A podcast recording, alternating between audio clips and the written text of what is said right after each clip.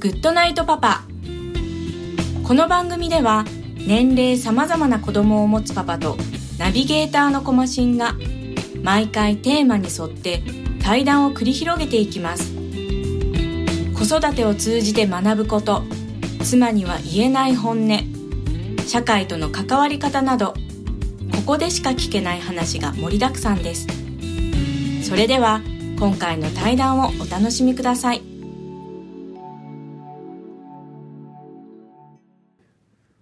はい、えー、今回のゲストは上野さんです。よろしくお願いします。よろしくお願いします。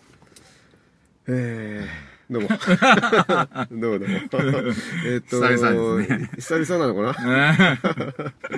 えーっとですね、はいえーもう何年ですか？出会って、えー、20年20年ぐらいになりますかね。ますよねうんえー当時は、あれ、うん夜間大学ですか？あれ。あ、そうですね。福岡大学うんの夜間の方に、はい。はい行ってましたよね行ってました。で、一応共通の、はい。えー先輩がはい、うんおりまして、はいで、そこからのつながりなんですけど、だから、えっと、やっぱもう20年経ちますね。20年ぐらいですね。はい。うんなんで、まあ、人生の半分ほど。になりまして、あっという間ですね。はい。で、あっという間ではあるんですけどね、うんつい先日数年ぶりに会ったりとかはの、ね、うん感じで、うんうんで、なんで数年ぶりになったかって言ったら、まあ、うんあ上野さんがね、あ海外に行ったりとか、はい、はい。えーまあ、正直ね、あの、ちょっと素性が知れないところがあるんですけど、えー普段はその、まあ、教育関係はい。の仕事されて、たくさんの子供と、まあ、接して、出して、で、なんか急に海外とか行くから、はい。あれ、あれで休職していくのかなとか、うん。いろいろ思うとこあるんですけど、あれ、はい。あれってどんな感じで、その海外に行くっていう経緯になったんですか？ね。そうですね。やっぱり、あの、教員になった時から、はい。あの、海外に対する興味はありまして、はい。で、まあ、日本で、あの、やっていくうちに、うん。まあ、その、日本以外の場所で、まあ、どんな風に、その、子供たちに対する、その、教育っていうか、そういったものがされてるのかなっていうところにすごく興味が湧いたり、うん。うん。その暮らし売りだったり文化であったり、うん。はい、そういったところから、ちょっと興味が湧いて、はい。で、あのー2006年に一度、あの、バングラディッシュの方に、はいはい。あの、短期間ですけど行ったことがあって。そ、の、NGO のそのバングラデシュと手をつなぐ会っていうのがあるんですけど、はいはいあの、二の坂クリニックっていうのさ佐原にあるんですけども。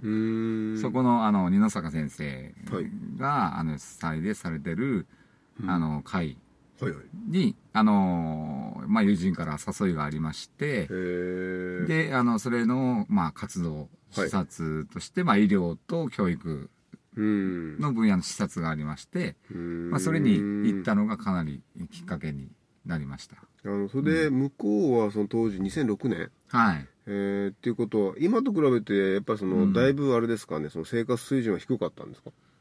というかもう、本当に村だったので、あー。のすごいはい。片田舎の村だったので、本当に電気もない、なかったり、あの、まあ、水道とかもちょっと、うん。まあ、ライフラインがそれこそ、うん。あの、あんまり整ってないようなまだ場所だったので、はえそれはあの、うん。その子たちは一応学校っていうものに行くわけそうですね、学校に行ってました。はいはい。けどやっぱり日本、当然日本とは全然違う、はいあの、まあ、設備だったり、そのシステムだったり、うーんあってまあ、本当に、まだなんていうかな、あの、虫みたいのでもってこう、パパ、子供を、あの、追い払ってたりする先生を見たりとか、はいはいはい。あの、もう、本当にこう、体を寄せ合って、あの、授業を受ける子供たちがいたりとか。うーん。ですね。それ、うん、その光景はほらその前にまあここっちのね日本の方で、うんうん。えー子供たちを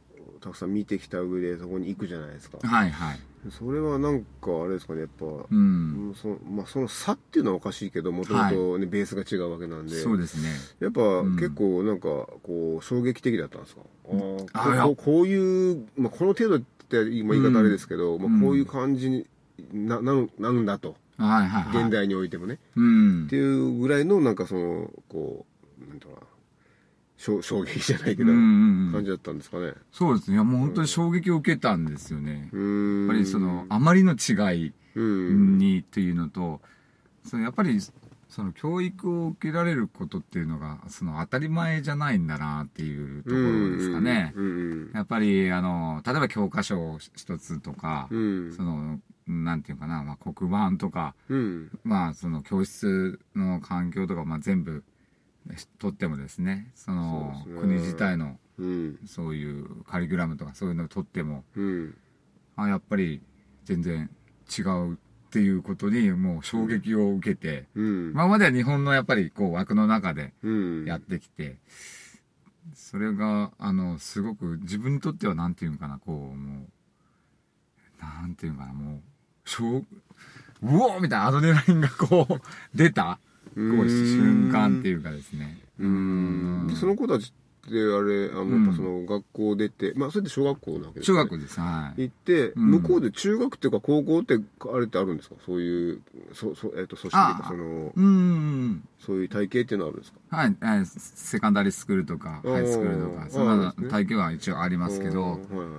何年生とかはまあやっぱり、あの、国によって違うので、日本だと633ですけど、うん。僕は初等が8年だったりとかするので、それ、えっと、向こうの場合ってあれですかねその、えっと仕事をできるようになるためのなんか勉強なんですか、それともなんか、うんうーん。まあななんていうのかな？べ勉学というかその学校うんうんうん。に行くための勉強なのかな、なんていうかな、やっぱどんなバランスなんですかね？その国によってすごくその教育に対する考え方っていうのがやっぱ違うし、うん。まだやっぱりその開発途上国とかそういう言われる国となるとやっぱりその公教育とかに対するその信用とか、まあーあそういうの信用も関わってきたりとかですね。はいはい。やはりあの子供が働き手としてうん。やっぱり使われてしまうっていうか、そういうところもまだあるわけだし、うん。いかにやっぱお親親御さんとかね親のその考え方っていうのも大きいしですね。うん。うん。でそこでバングラディッシュでしたっけ？そこに行って、はい。でうん。でその後もえっとフィジーでしたっけ？どどっか行きました？よねそしてその後、まあ帰ってきてまた何年か、あのはいは教員生活を送って、はいはい。まあ9年目が終わったはい。時、10年目の年にあの、はい。青年海外協力隊であのフィジー諸島という国にはいはい。はい。まあラグビーでちょうどですね、はいはいはい。あのフィジーも出てますけどあの1年間ですね、はいはい、はい。現地のあの小学校の方に行って主に算数を中心にうーん。教えてました。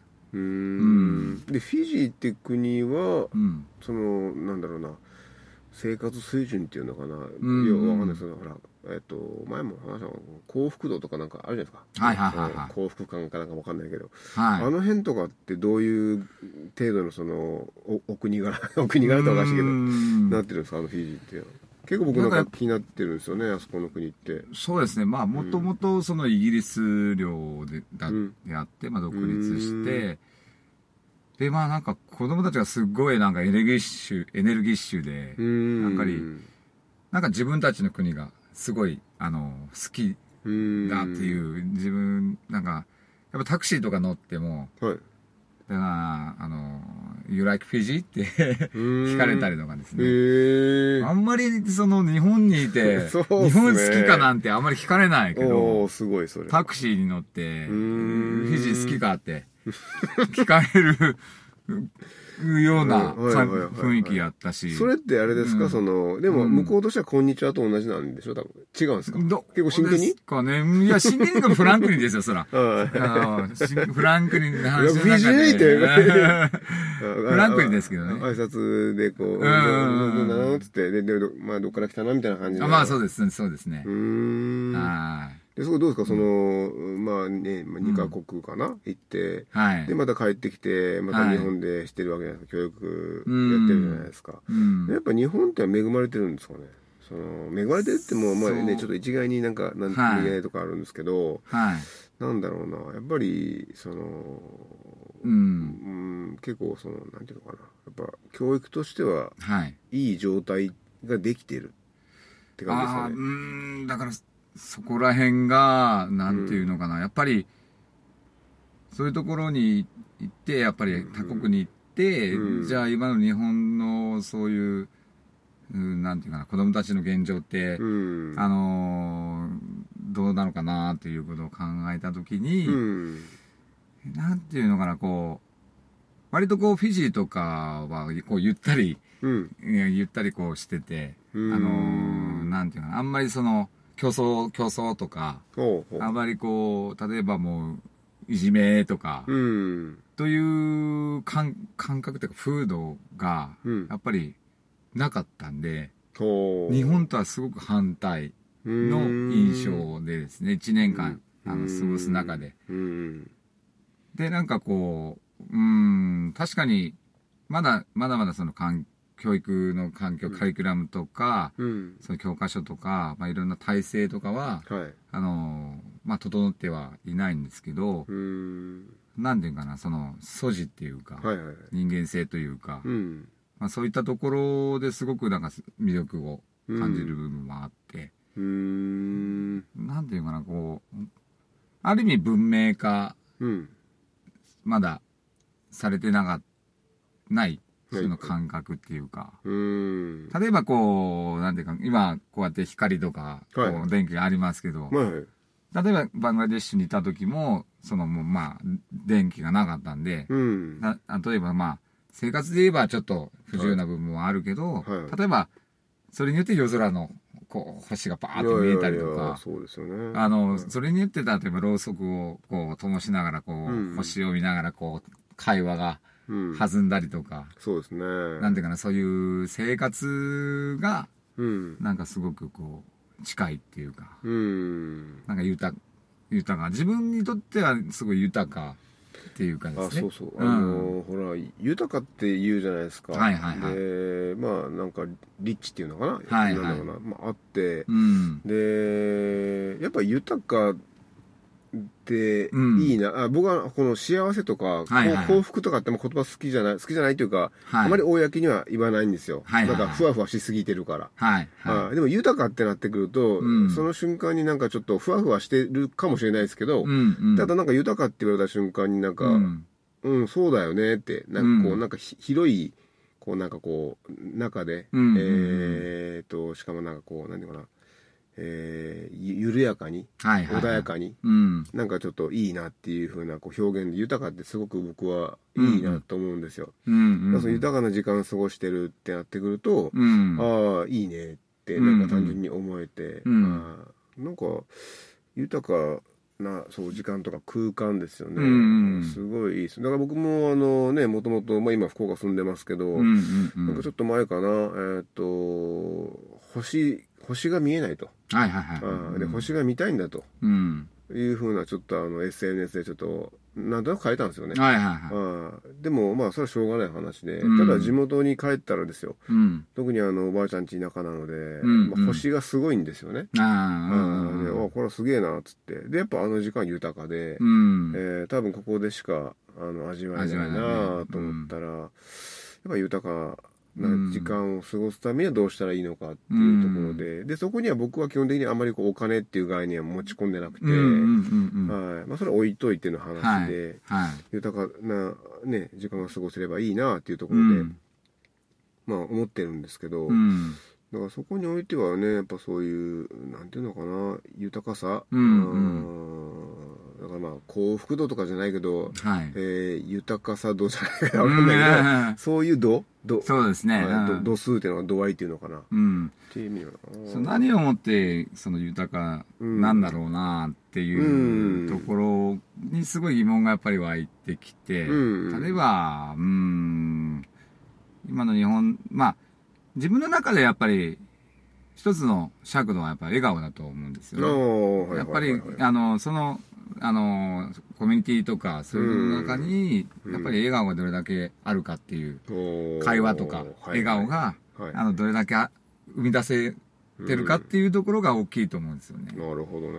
うん。だから、まあ、それは経済的なものとはまたちょっと別だと思うし、うん。逆に、経済が豊かになりすぎて、うん。失われたりするものも多いと思うし、うん。まあ、やっぱ物がこう、やっぱ豊かになってきて便利さがゆえに、そうですね。やっぱりその、プロセスとかが、うん。やっぱり、た、例えばまあ、ご飯作る一つにしても、うん。まあ洗濯、まあ何でも家事、はい。そうですけど、まあ多分、ちょっと不便だなっていう時ぐらいだと、うん。そのやっぱプロセスをちゃんと踏まないといけないので、うん。まあそこに対する大変さだったり、そういう感謝だったり、まあそのやってる間にやっぱこう、コミュニケーションが生まれたりとか、うん。そういうものがだだんだんあったと思うんですけど、うん。まあ、そういったものがやっぱりこう便利になると、こううん失われてきて、きてですね、やっぱりボタン一つでピッとか、やっぱあの、こうそうですよね。なってきて、いやそうですよね。ん。あれですよほらねあの食材とかねパン、はい。パンとかもね。はいはい。あの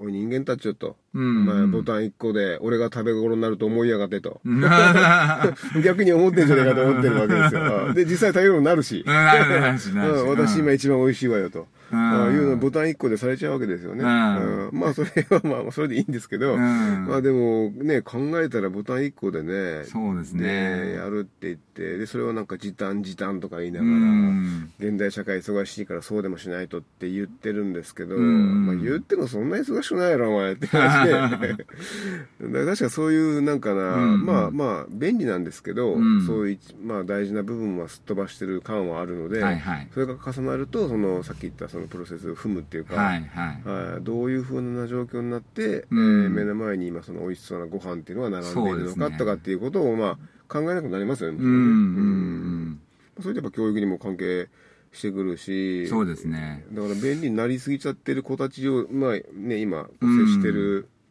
と思うので、うんうんうん。えーっとその中で、まあ、最近思うんですけどその、はい工夫させるってどうやってさせるんです？この例えば、はいはいはい。うんまあ、物も揃ってるで状況も揃っててとかいう中で、あの工夫ってどうやってその子子供たちに教えるんです工夫っていうこと、うんうんうん。あのよう頑張ったかっていうことも一個のそはい。の、言葉変えれば工夫したかになるかもしれないんだけど、はいはいはい。工夫っていうかか考えというかそれどうやって教えてます？今。うーん。ちょっと直接的な答えにはならないかもしれないんですけど、はいはい。あの、やっぱり、その、さっきプロセスの話をした、うん多分自分たちの子供の頃って、うん。すごくあの、いろんな遊びを、うん。あの、ちっちゃい時にうん。してますよね。あしの例えば、何でもいい、あの、く川遊びとか、うん。クワガタ取り行ったりとか、うん。まあまあ、ビックリマンとか、はい ミニ四駆とか、あの、はいモデルガンとか、はい。多分いろんな、そういう遊びを、多うん。分ですね、それも、縦のうん。関係ですか、年齢が違う。うんそうですね。で、これ集団遊び。ロック虫とか多分お正月とか、ね。あの、ああいうのもそうですけど、うん。そういう遊びを多分いっぱい知ってきたうん。と思うんですよ。うん。自分もそうだったし、うんでその頃っていうのがすごく楽しかったし、うん。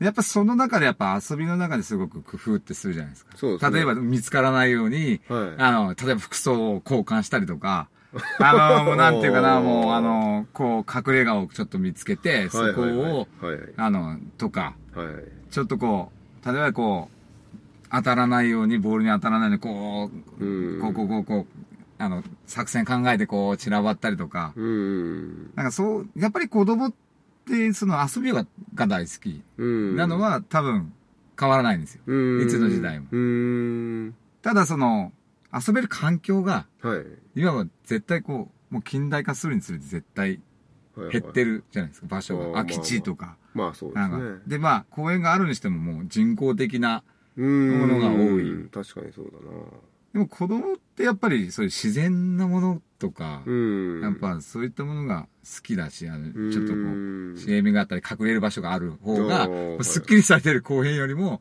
絶対多分好きだしう、んそこに例えば虫がいたりとか、はいですね、はい。で隠れてとか、うん。なんか作ったりとかうん。できるからですね。そうですね。だからまあ、あのーやっぱり意識するのは環境うん。を整えてあげる。うん。子供たちがこう、会話とか、そういったものがしやすいように、うん。あのーまあ環境、まあ授業も含めて、おあこの、はいまあそういうコミュニケーションがこう取れるような、うん。ちょっと遊びの要素とかを入れて、なんかうん。面白くできんかな、みたいなうん。ものを考えたりはしますね。うん。そこってもあれですか？各先生にその裁量を与えられてるんですか？えーとね特に自分が今、やっぱり特別支援学級の担任をしてるので、うーん。やっぱりこう、まあ集団の中では、はい。割とこう、やっぱり難しい部分があったりとか、うん。あの、するような子たちに接してますんで、やっはいぱりその子たちのやっぱり興味関心があるものうん。を、例えば教材化したりとか、その、ですね、まあうん。話の中で、あの、日常の会話の中でちょっとうん。いっぱい話したりとかですね。まあそうですね。まあ、そうする中で、こう、やっていくっていうか。なるほど。うん。やっぱりそれはやっぱ子供によってそうだし、それはうん。国が違ったらまた、その好きなものも全然変わるしですね。うん。まあ文化とか、あの、そういう背景、うん生活か、背景が違うからですね。まあそうですね、うん。でやっぱあれですかその個人的にはその日本の、えーうん教育というか日本の子たち。というか、まあ、その海外の、はいはい。えー発展途上国って、まあ、限定していいか分かんないけどやっぱそっちら側の教育がまだ行き届いてないだろうなとか、はいはい、はい。まだちょっとあの行ってないだろうなっていう国の子たちのこう支援をすることにやっぱ個人的に興味が関心がある感じなんですか？そうですね。そこもそうだし、なんていうんかな、その、さっき豊さんの話が出たんですけど、うん。やっぱり共通項を見つけたいんですよね。何をもってこのゆ豊か、てかどこの国でもこはいはう、そここは共通してるなっていう部分を見つければ、はいはいはい。そこをやっぱり、そこは絶対揺るがない部分として、あの、自分のこれからの、やっぱこう、例えば教育すしていくんだったら、まあこれからの人生にですね、うん。こう、つながるものがあるんじゃないかなというものを、やっぱりフィジーで1年やって感じたので、やっぱり、その、じゃあ次は、まあどこに行きたいかなって言ったら、まあ、途上国で言ったらやっぱアフリカとか、ああいうところで行ってみたいいなっていうのもあるし、はいはい。逆にその真逆もあるんですよね。やっぱこう、日本人学校とかで、やっぱり幸福度の高いオランダとか、ああいう北欧に行って、そう、どういうふうにああいう、やっぱり子供も親も、がやっぱり、こう、あの、なんていうかな、こういったかな、まあなんていうか物質的じゃなくて、こうやって自自立している部分っていうのを引き出してるのかなっていうのすごく興味があります。うんオランダも関心あるですね。あの国はなんなんでしょうね。いろいろと、うん結局なんかあそこって結構先になんか始めること多いなと思ってうんいろいろこうですねオランダなんか始めたらしいよあれとか言っててそうなんだやっぱこう、なんていうか、20年前とかは、うん。やっぱ一緒に飲みに行って、うん。わーってこう楽しくやって、はい。で、女の子とも遊んで、はい。ですね、はい。そういうことがすごく楽しかったから、やっぱそこが、うん。ね、やっぱメインだったんですけど、やっぱりこうはいはい。20年経って、いやいやで、みんなね、子育てに入って、やっぱり、そうですね。ね、あの、子供のことをやっぱりうん中心に考えるようになってきたんで、そうまあ自分はたまたま今、ね、結婚してないし子供もいないけど、うんやっぱりこう日々、その子供に接する、うん。あの立場ではあるので、うん。なんかこう、せっかくだったら、なんかみんなうん。がハッピーだったらいいなと思うからですね、うん。そのう、ん特にまあ友達とかね、うん。まあの、もう長い付き合いの人とかがやっぱり子育てで悩み苦しんでるよりも、うん。なんかこうね、その、やっぱり、やっぱり、やりがい持ってうん。子育てしてもらう方が、うん。あの、すごいありがたいからですね。すね。なんかそういうもの、ヒントが、こう、なんかあるんじゃないかな、みたいな。じゃあ今のところまだその共通項が、まあ多分、まあなんかあると思うんですよ。なんか、はいあなんかあると思うんですけけど、まあまだ今のところちょっとまだ明確には、まあ見つけれてないけども、はいまあなんかあるだろうと。はい。で、多分僕も多分なんかあると思うんですよ。うん、う。うんん。多分なんかあって、はい。で、それはまあ多分、うん、もう人間普遍的な何かだったりとか、っていうところであると思うんで、うん。まあ、そこがね、また、あの、なんかちょっと見えてきたら、うん。まあね、まあいろいろ変わってくるし、うん。まあそもそもの教育のあり方みたいなところも変わってくるかもしれないし、そうですね。うーんまあそういうことはちょっと思うし、あ、で、あのね、まあその、先生してるからあれなんですけど、はいその例えばその、まあ小学校はあるかもしれないですけど、そのうん中学とか高校ってやっぱ必要ですかね？ああ、そう、おお。いやいやいやいや、僕は、あの、まあまあ、小学校も、まあ極論言えば小学校も必要なのかなっていうところもちょっと思ったりはするんですけど、うんやっぱりどっかで小学校とか中学校、高校、まあもちろん。ね、うんあの、なんであるかっていうことは、まあなんか裏ではちゃんとあるんでしょうけど、理由が。はい、実際にね、ほら、あの、僕はなかったけど、なんで学校に行かなきゃいけないのとかって、うん。例えば、うんまあ、いじめられた子とか、はいはい。そのちょっと、まあ、ちょっとこう、孤立した子？はいはい。まあ、なんで学校行かなきゃいけないのって言った場合とかに、うんその明確にこう返す言葉っていうか、うん。いやいや、あのーなんだろうな、集団行動を覚えに行くためだよとか言わないし、多分いやいやそうですね。それ返さなかったりとかした場合も、うんじゃあ行かないなら行かないで、そのあうんの否定してるわけじゃないですよ。あのはいはいはい学校っていうものを。ただ行かないっていうのもまあ一個ありだよっていうことを、うんあの、言える世界もそれはそれで僕はいいのかなってちょっと思ってる節があって、うんうんまあいろんな選択肢がね、本当にあった方が。うんうん。あるんで、まあだから中学高校もね、なんか今ほら、義務教育って言葉が僕らの時はまだ使われてて、まあ今でも使われてるかわかんないですけど、うん。うん義務教育だから、みたいなとこだったんですけど、うん。義務教育だから、だから何なの？みたいな、んなった時に、まあ僕らの子供の時と比べて、今って確かにそうだなって、だから何なのって言われた時に、う。うんーん、ねまあ、どう答える、どうどう答えるんですか？もしそんな生徒が目の前に現れたら。先生って、学校なんで来るの？って言って。まあ多分、そうですね。学校を楽しんでる子はそんな質問してこないとは思うんですけど、うんうんうん。うんそうじゃない子が、あのななんで学校にまあ来なくちゃいけないんですかとか、いうふうなことが目の前にもし現れたらですよ。はいはいはい。一対一でもし現れたら、うん。まあ、みんなの前じゃいないから、うん。それはな？とか言って、はい。ちょちょちょっとこうやって、こいこいとか言って、ちょっとどっか連れて行って、なんかあるんですかな？こ答えるような。そうですね。まあ多分人によって、まあそれぞれだと思うんですけども、うん。もうやっぱり自分は本当シンプルに自立のため、うん、ほうほうほかなと。なるほ思います。やっぱり自分でうん自分のことをこう、うん考えたり、ど。うん。こう、身辺のこととか、うん。まあ生き方ををこう実現していくためのその素地をうん。養うなるほど。ために、やっぱり一人じゃ、あの、うん難しい部分もあると思うので、確かに。それをこう、友達と一緒にうん学ぶうん。場所。かなと。うん。うん。で、社会にこうやって参加していくっていうか。そうですね。まあ多うん分、まあ、うん。実際そうですもんね。だってね、うんやっぱり学校なかったら、まあ今ほとんど、ね、なんか、うん。まあ地元で集まってるメンバーとも結局学校つながりなわけなんで。まあまあそうですね。あれがないってなってくると、うんおおおっとおっと。うんうんうん。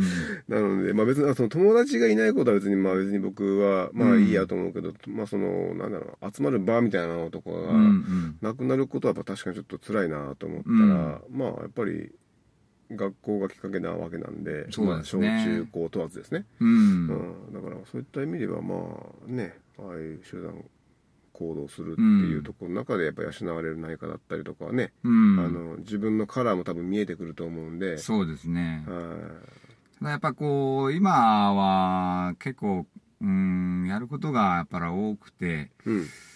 やっぱ先生たちも、あの、うん。子供たちもちょっと追われてるような、あの、感じがあるので、はいはい。なんかもうちょっとこう、うん少し余裕を持ってなんかできないもんかなとか思いながらですね。それやっぱそれ時間の時間の問題ですか？そなんかこそうです。ね。やっぱ内容も多いし、行事もやっぱり多かったり、うはあはあはで、習い事とか。あはあああまあそうでですすね。ね。で、やっぱりこう、うーん、やっぱり、一番コミュニケーションが一番大切だと、うんうん。会話が大切だと思うから、うん。やっぱり基本的にこう、親子でしっかりこう、会話がうんできてるのかどうなのかっていうところは、うん。すごく大きいと思うので、そういうところがこう、まあ、例えば先生ともそうだし、うん。まあ、友達ともそうだし、うん。そういうことがこう、ちゃんと保障されていくような、やっぱり環境が大切なのかなとか、なるほど、うん、うん、そうですか。考えますね。ました。じゃあちょっとね、いろいろと話しておりましたら、はい。あのお時間の方が やってきたみたいなので、はいはい。はい、じゃああの今日はこの辺で、はい。えー終わりたいと思っています。ありがとうございました、ありがとうございました。